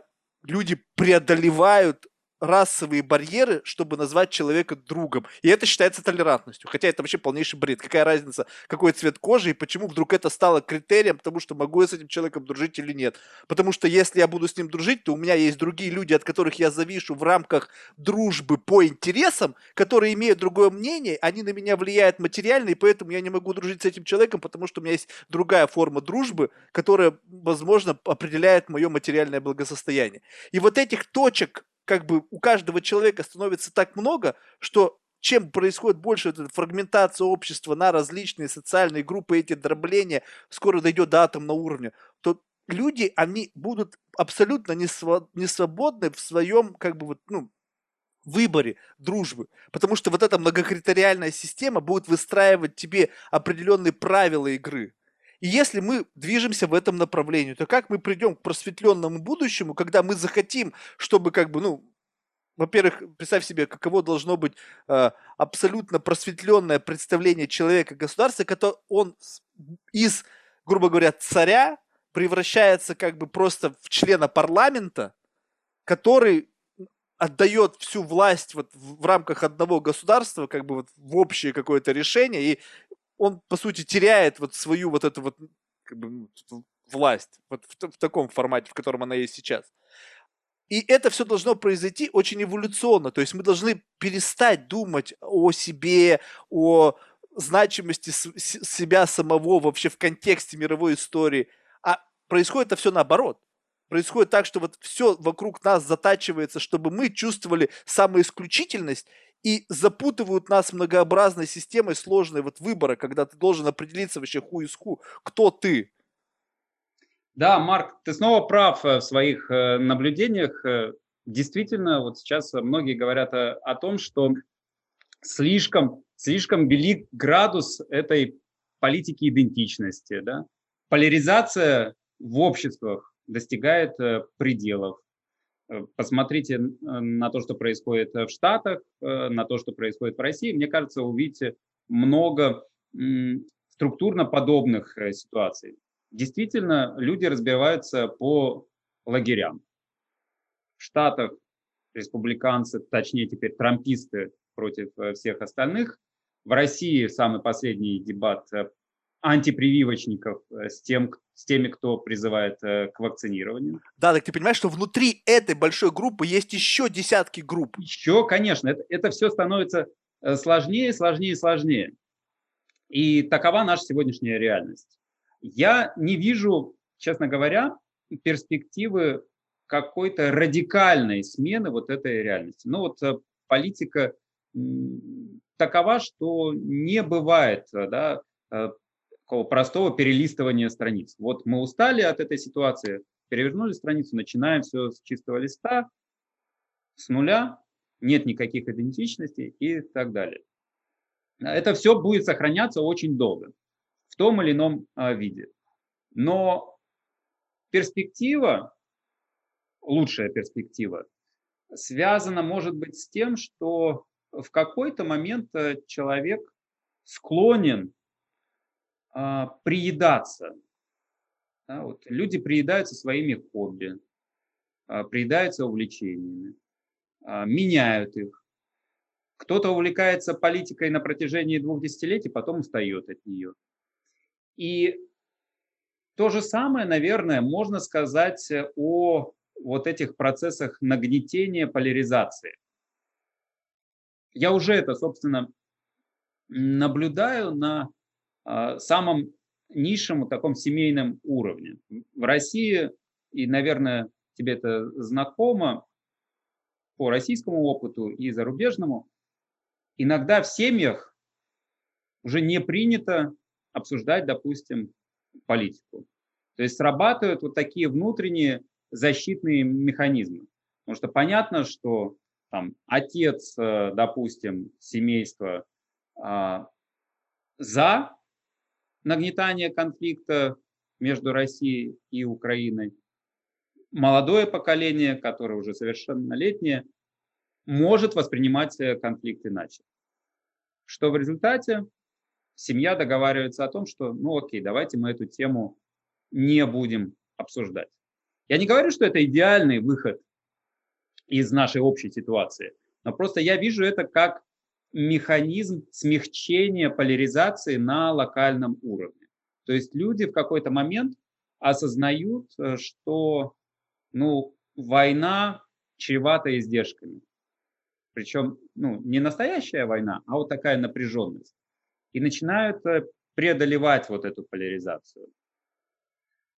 И есть шанс да, на то, что люди устанут просто от этих пузырей, которых они оказываются. Кто-то устанет, кто-то будет продолжать в них э, жить.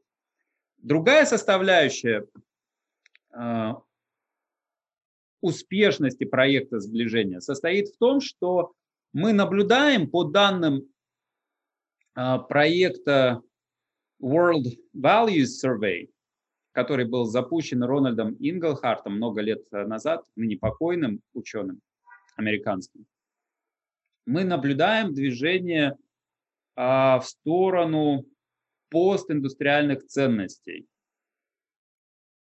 в широком круге стран. И это означает, что ценности россиян постепенно сближаются с ценностями европейцев, американцев, африканцев а, через ну, какой-то определенный процесс а, модернизации экономики, политической системы, мы приходим к тому, что разница между обществами э, сокращается. Конечно, есть свои особенности. И у э, стран, раз, различающихся по своей религии, по своему политическому устройству, но она сейчас не такая радикальная. Условному молодому поколению россиян гораздо легче найти общий язык с молодыми китайцами или молодыми американцами, чем поколению 50, 60, 70-летних. Уже сейчас они, в принципе, готовы говорить на одном языке. А знаешь, почему это происходит? Кстати, очень интересный процесс. Я не знаю, сейчас могу ошибиться, но если что, ты меня поправишь. Вот это вот дробление, оно идет до какого-то момента, когда группа становится настолько маленькая, она чувствует себя уязвимой. И вот этот маленький bubble, он начинает искать поддержку. Если ты настолько как бы вот кристаллизировался, что ты понимаешь, что вот в твоей стране вот ты вобрал в этот bubble всех, ты начинаешь искать сторонников своего видения за рубежом. И эти bubble ы маленькие, вот эти вот, они начинают формировать международный пласт. Поскольку они маленькие и ищут как бы другого маленького, чтобы слиться и стать больше. И поэтому вот это вот интересный факт того, что вот это новое поколение, которое как бы, по мнению, даже то, что ты сказал, что им как бы проще, они находят себя как бы схожих себе на другом континенте, и в силу того, что, возможно, они как бы противодействуют тому большому баблу или какому-то мейнстриму в их, на их земле, они видят, что есть такие же люди с такими же взглядами, там где-то. И, возможно, они тоже испытывают это вот давление большого брата на вот это сообщество. И они чувствуют, что как бы, ребята, вот мы здесь живем, вы там, у нас схожие интересы, схожие проблемы, и это, по сути, вот некий такой позитивный сигнал, который позволяет людей, которые жили в больших баглах, и как бы, ну, мы против Америки, все, тут вопросов нет. Ты либо против, либо за. Если ты за, то ты уже живешь в Америке. Все, кто против, они до сих пор там. И поэтому у тебя нету, и ты не найдешь как бы группы поддержки себя в Америке, потому что те, кто в Америке против Америки, они тоже оттуда уехали. И вот, вот это вот интересная вещь, когда кристаллизация вот этих вот маленьких вот этих вот баблов, которые находят поддержку за пределами своей страны и объединяют людей за ее пределами, это позволит, мне кажется, в будущем, как бы, конечно, ситуация дойдет когда-то до абсурда, и это просто сама вот эта вот кристаллизация, вот эта вот бабла, они просто рухнут, поскольку, ну, это будет уже просто смешно. В какой-то момент люди до этого дойдут, но они позволят народить, народить пласт людей, которые не будут видеть разницы в границах. И вот это позволит мне, мне кажется, существенно изменить ситуацию в будущем. Я думаю, что, Марк, снова с тобой соглашусь.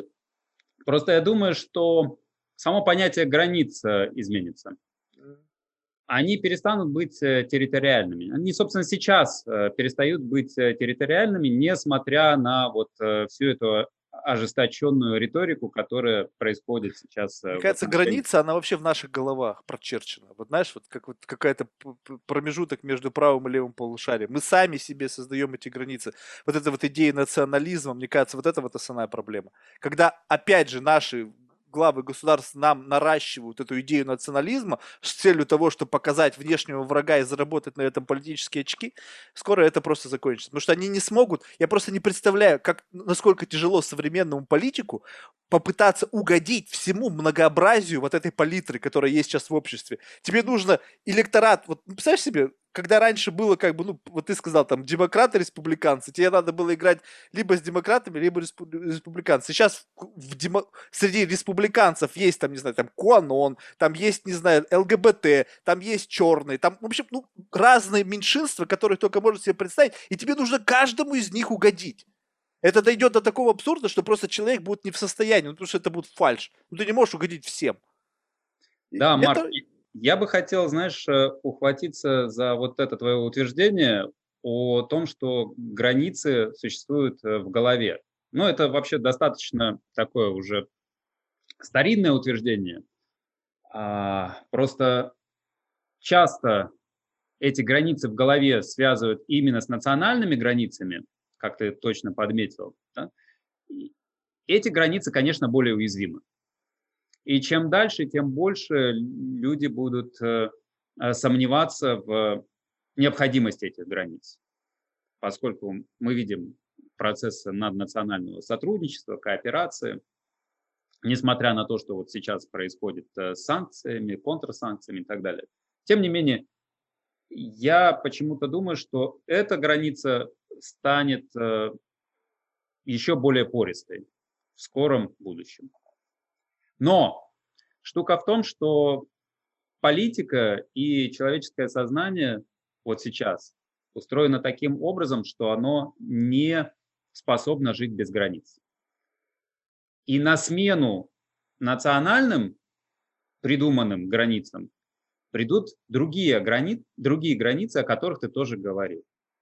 Они будут ассоциированы с теми самыми пузырями, которые мы чуть э, э ранее обсуждали. Условно говоря, а, какому-то россиянину будет легче себя ассоциировать с трампистами в Америке, чем с националистами в России.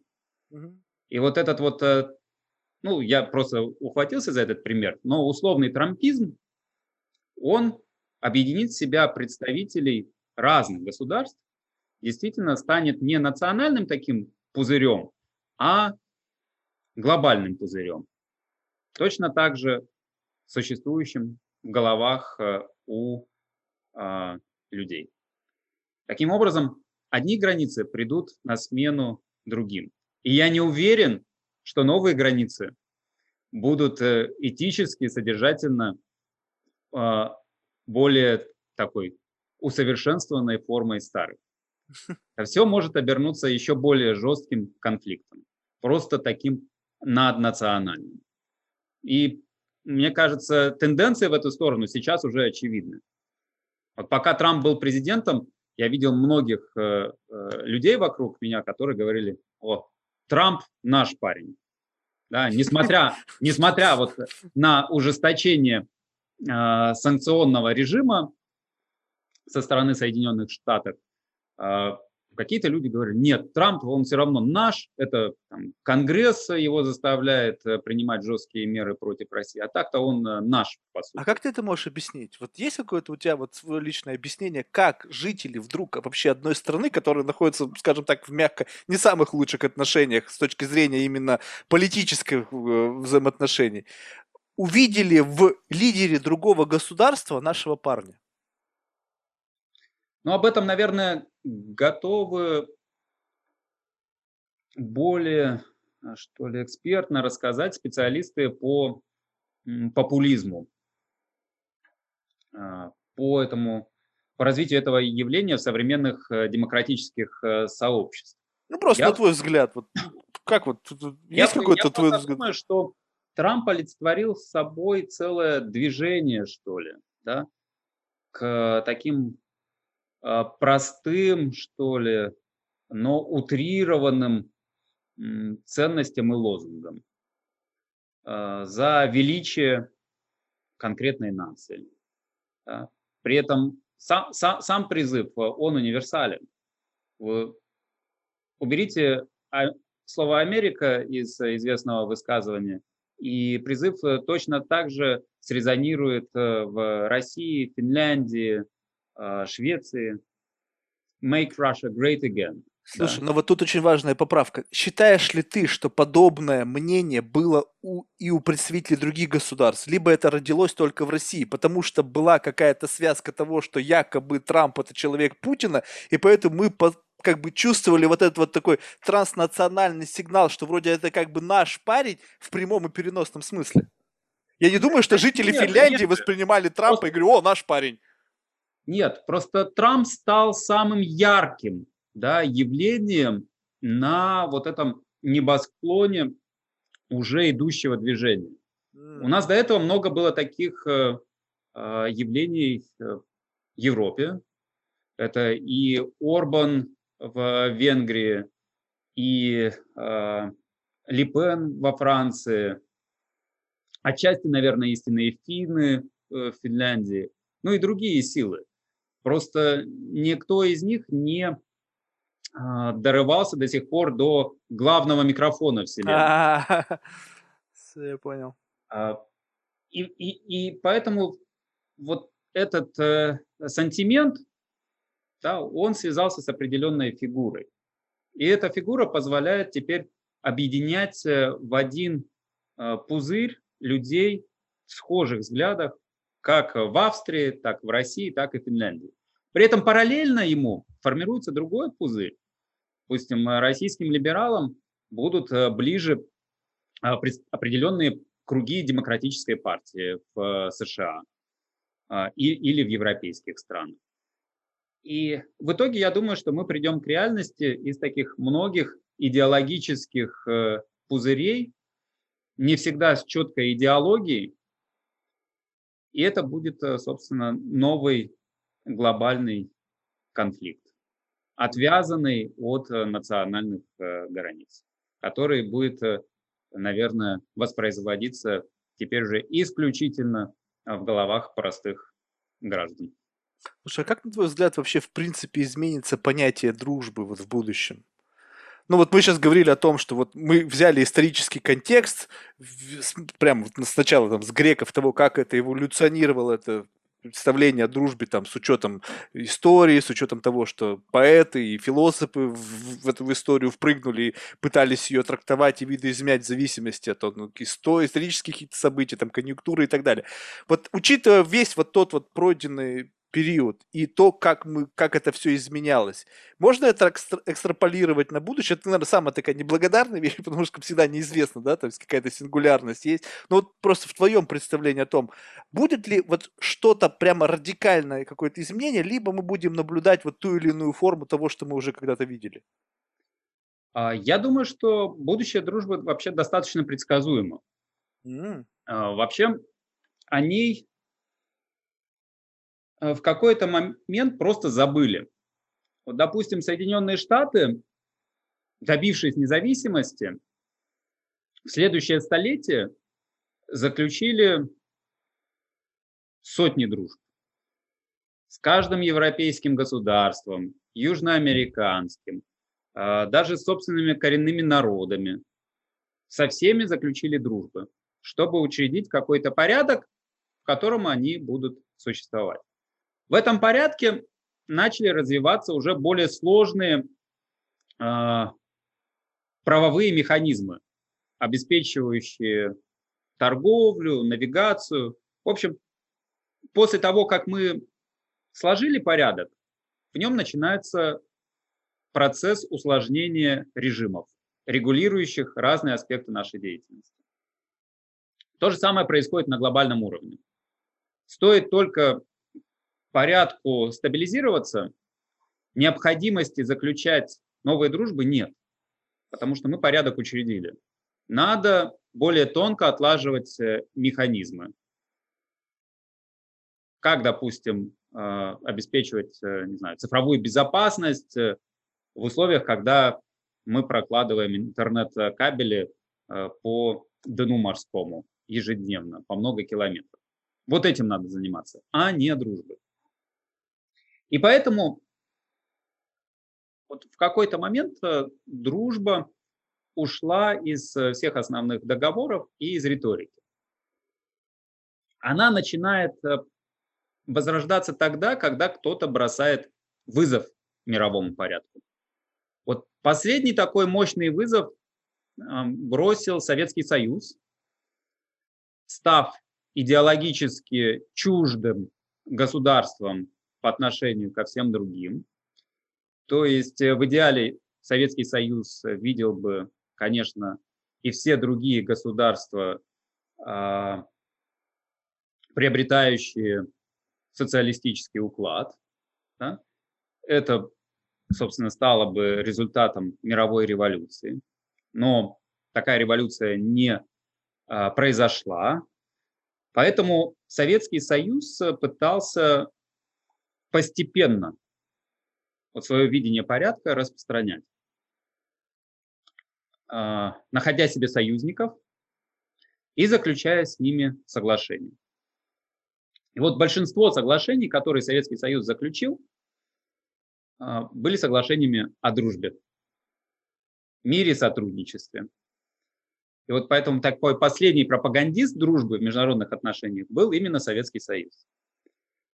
С уходом Советского Союза с глобальной арены дружба тоже вроде как затухает. Вот ее последние всполохи были связаны с тем, что э, отдельные европейские страны признали Россию и, допустим, Украину как независимые государства. Снова с помощью договоров о дружбе. Сейчас мы видим что снова есть желание бросить вызов международному порядку.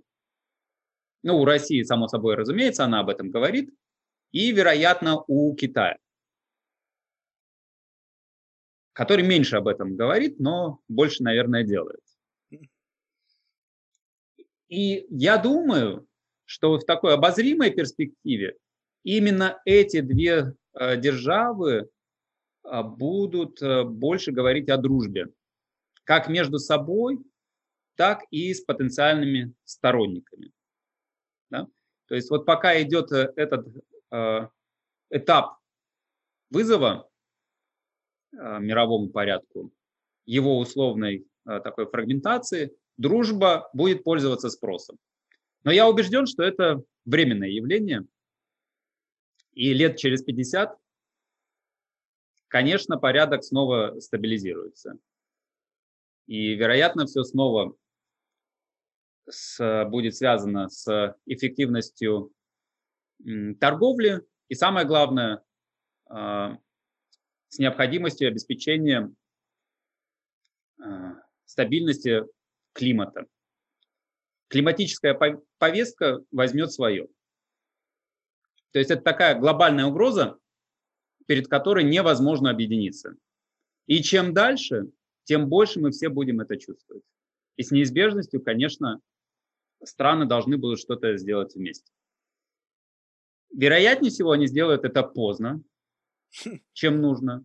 Но я убежден, что эта повестка сведет всех э, воедино. И вот в тот момент политическая дружба окончательно канет в лету. И на смену ей придет, э, мне кажется, вот тот идеал, который был воспет э, в песнях, стихах, других романтических произведениях. Вот тогда, тогда, да, можно будет сказать, что вместо дружбы по расчету мы сможем предаваться дружбе ради удовольствия и истинной дружбе во имя спасения планеты. Слушай, ну вот, ну, классные слова, но вот у меня вот в одно в голове не укладывается. Одно, когда, когда у нас сейчас на, на планете Земля выявляются такие явные центры, да, там Китай, Америка, Европа, там, не знаю, Россия, какое место она в этом всей картине занимает. Ведь для как бы чем выше, ну, грубо говоря, ранг страны на вот этой политической карте мира, тем условия дружбы диктуются с позиции того, что выгодно мне. И ты, как более маленький вот этот партнер этой отношений дружбы должен довольствоваться тем, что мы тебе даем, а в каких-то случаях просто рад, что мы тебе предложили дружить. Но э, ситуация такова, что вот есть Китай и есть Америка. И, и та, и другая сторона считают себя достаточно большими, чтобы условия их дружбы отображали интересы ну, их страны, да. И вот в этой ситуации договориться, ну, они вряд ли смогут. Здесь должен прийти какой-то арбитр, который как бы выставит на стороне и скажет, ребята, давайте вы договоритесь со мной, я договорюсь с вами, и мы как бы вот заключим какой-то такой пакт, который, в котором как бы через третью сторону вы э, реализуете весь тот, как бы вот, как бы нивелируете весь тот набор требований, которые вы хотите предъявить к другой стране. Кто будет этой третьей стороной? И вообще, возможно ли, что вот, как, вот, вот эти вот большие государства в конечном итоге договорятся не знаю, напрямую, либо через кого-то, чтобы вот сбросить с повестки вот этот вот какой-то нарастающий вопрос о том, что вот там в, в Китае там что-то происходит, и это теперь наш враг, и его нужно бояться, опять создание. То есть вроде как бы начинаем забывать о России, и Россия в этой ситуации думает, блин, а как, что происходит? Почему нас сбрасывают со счетов? Почему вроде как Китай теперь уже как бы враг номер один? Что мы будем делать? Мы будем дружить с Китаем, чтобы как бы тоже быть частью врага? Или, или вообще, вот эта ситуация, на мой взгляд, очень интересная, и я не понимаю, что, чем она закончится в конечном итоге. Марк, я думаю, видно? что главным арбитром, конечно, станет время, а не какое-либо государство. А-а-а. Державы по определению не могут э, доверять э, а, право разрешить э, их конфликты еще каким-то державам. Да? Просто потому, что их э, великое эго это не позволяет э, сделать. Да, но понимаешь, они так доиграться могут. Ведь но... в этом мировое сообщество должно понимать, что вот два гегемона, огромных таких монстра, начинают ругаться между собой. В конечном итоге это может принести вред всему, всему человечеству. Соответственно, объединившись и сказать, ребята, вы не можете договориться, и, и это не случится в ближайшее время. Давайте-ка вот мы придем вот тут как некий арбитр и будем вас усаживать за стол переговоров. Марк, вероятность э, катастрофы всегда существует. Она существовала и в противостоянии двух э, блоков во время холодной войны, да, и всегда оставался шанс э, на то, что кто-то по недоразумению нажмет не ту кнопку. Да, и, и все, это будет э, глобальная катастрофа. Сейчас я не думаю, что речь пойдет о кнопках, но катастрофа возможна как раз в связи с климатом. Страны не договорятся, по-прежнему не будут э, сокращать выбросы, ну и просто все сгорят на жаре. Такое тоже возможно. Но мне кажется, а, позитив в данном случае можно найти в истории. У нас есть, э, собственно, образец такого преодоления противоречий. Я снова обращаю свое внимание на Европейский Союз. Ведь он не сразу стал тем Европейским Союзом, э, который мы знаем. Да? А, это ведь началось история Европейского Союза началась с небольших соглашений, которые потом распространялись в другие сферы за счет вот, так называемого эффекта перетекания, spillover эффект. Я думаю, что в нашем сейчас глобальном состоянии возможно именно такая динамика. А, вот Трамп, да, он попробовал разрешить конфликт э, с помощью идеи сделки. И я думаю, что в той или иной мере, конечно, режим сделок позволит э, о чем-то договориться Штатам и Китаю в экономической сфере, в сфере торгового баланса, ну, всех торговых э, отношений. Дальше встанет необходимость э, регулировать климат. Она уже этой осенью, эта необходимость, появится на новой глобальной конференции по климату, которая в Глазго пройдет. Там какие-то уже будут э, соглашения. Это будет э, не игра, которая потребует вовлечения абсолютно всех сфер жизнедеятельности великих держав. Она потребует вовлечения по одному главному параметру, связанному с климатом, с сокращением выбросов и с поглощением выбросов из атмосферы. И здесь Россия и Китай будут ну, одними из э, наверное, центральных акторов перемен. Вот от их политики будет э, зависеть э, будущее мира. Потому что ну, эти две державы сейчас определяют динамику, поскольку в остальном а, мире более-менее существует консенсус о направлении. А в России это большая а, углеродная экономика, большие Э, лесные пространства, большие болота. У Китая огромная угольная промышленность.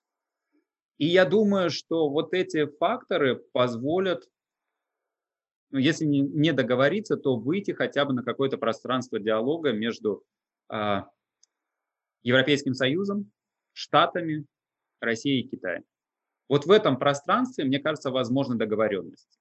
И если они до, достигнут договоренности в одном пространстве, в другом, то я не исключаю вот такое же движение к большей интеграции, которое мы видели в 50-х, 60-х, 70-х годах э, в Европейском Союзе. Только теперь уже на глобальном уровне или на уровне вот этих э, больших держав, от которых зависит, по сути дела, климат планеты.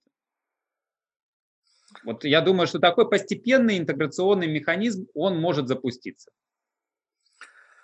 Очень любопытно. Будем следить за этим. Как бы, Евгений, вот спасибо тебе большое, реально было очень интересно. Я всем рекомендую прочитать книжку Евгения, там ссылка будет в описании э, к этому подкасту. И, знаете, и очень важно, мне кажется, обратить давайте, в принципе, такой, как бы, наверное, банальный будет лозунг, типа, давайте дружить, да, но вот на самом деле, вот если взглянуть на то, не чем мы отличаемся, а то, чем мы похожи, то мы найдем куда больших вот точек соприкосновения с, между кем бы был, неважно где живущими, да, потому что у всех есть семьи, у всех есть любовь к своим детям, есть к родственникам. Ну, в общем, очень много вещей, которые, взглянув на которые с позиции того, как мы похожи, нежели смотреть бесконечно то, чем мы отличаемся, это может до абсурда доходить, это позволит вообще в принципе изменить отношения, потому что при всем многообразии политических течений, взглядов, конфликтов, мы все жители одной планеты Земля. И от того, как мы будем сами грубо говоря, потому что сами, никто за нас не решит, сами не договоримся, не решим, каково будет наше будущее, таком, таким оно и будет. Договоримся, что все мы человек человеку враг – то в конечном итоге мы погрязнем в войнах, и неизвестно, кто останется жить на земле, и в конечном итоге их будущее, оно тоже очень печально. Если же мы договоримся сегодня о том, что есть смысл сохранения жизни на земле для наших потомков, и представьте себе, не знаю, вымышленного врага где-нибудь там в Альфа Центавре, пусть это будет вашим внешним врагом, объединитесь против него, хотя это тоже, наверное, глупо, да, вот, но в любом случае, вот иде- идея того, что все-таки как бы дружба существует, и несмотря на все тяготы человеческого как бы, истории, которые человек пережил, это по-прежнему существующий концепт, который есть и живет в нас, поэтому нужно просто взять лучшее из этого и попытаться интегрировать в эту жизнь. И вот, э, Евгений, то, что ты чем ты занимаешься и пытаешься как бы политиков обратить свой взор на то, что просто нужно действительно этот концепт использовать как бы разумно, это, ну, очень, я считаю, правильно делать. Потому что иногда бывает эгоизм, который закрывает все перед глазами, мешает людям как бы думать объективно. Марк, э, сбрасывая с себя шкуру наблюдателя и обуваясь в сапоги идеалиста, соглашаюсь с тобой полностью. Что ж, еще раз спасибо. Слушай, в завершении очень важная миссия, которую мы налагаем на всех наших гостей, это рекомендовать кого-нибудь в качестве гостя для будущих подкастов из числа людей, которых ты считаешь интересными лично для себя. А, с удовольствием это сделаю. Если еще а, тебе не рекомендовали этих людей, я бы а, порекомендовал Виктора Каплуна. Он из Петербурга тоже. И мне кажется, он мог бы быть интересным собеседником с точки зрения э, разговора о просвещении, о состоянии э, умов в современном обществе. Он вообще и специалист по Франции, и по российскому просвещению, и республиканизму. А, это высшая школа экономики и Смольный колледж и отчасти Европейский университет. А следующим собеседником я бы порекомендовал э, тебе сделать кого-то из Европейского университета, и тут, э, собственно, целый их кладезь или россыпь. А, в частности, ну, наверное, один из э, величайших умов э, современности российской – это Олег Харфордин. Он, правда, сложно доступен, мне кажется, для таких интервью. Но чем черт не шутит. А, его многие считают одним из э, передовых таких политических теоретиков. Он специалист по республиканизму, по общему благу, занимался и историей Советского Союза, и много у него современных проектов, последний по климату как раз – я писал диссертацию под его руководством в свое время, mm-hmm. а теперь мы с ним так интеллектуально дружим. И, Интересная форма дружбы, да? Да, и есть один яркий левый политический мыслитель Артем Магун.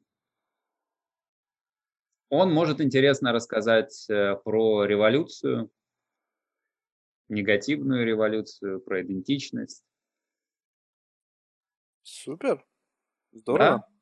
Отлично, хорошие рекомендации. Олега уже рекомендовали, то есть мы с ним как бы в неком таком процессе того, как это может все mm-hmm. кристаллизоваться в конечном итоге. Но здорово, рекомендации классные, спасибо большое. Что ж, успехов тебе. Я надеюсь, что как бы точнее даже не, не надеюсь, я уверен, что это не последняя книга, которую ты из, издашь, да, поэтому будет интересно, куда дальше надеюсь, тебя за, да. за, заведет твоя мысль, вот это, потому что все равно, когда ты находишься глубоко в академическом сообществе, плюс взаимодействие с, вот, с глобальным пластом проблем, с которыми приходится как бы обсуждать, я уверен, что это является как бы, ну, супер интересной такой почвы для как бы создания идей и концептов, и будет любопытно посмотреть, что станет темой твоей следующей книги, поскольку сейчас ты захватил такую очень серьезную тему, которая, на мой взгляд, она как бы действительно достойна внимания. Спасибо, Марк, за интересный разговор, что обратился вообще. Желаю успехов э, проекту, ну и вообще. Супер. Отлично, отличной жизни, как э, good life, как бы перевести с ну, английским. Наверное, никак не переводится. Это аристотельянское э, понятие, его обычно в России не используют э, в качестве такого пожелания, но я, как знаешь, симпатизант Аристотеля, не могу тебе не пожелать насладиться ею. Супер, спасибо большое тебе тоже самое. Что ж, пока. Отлично, счастливо.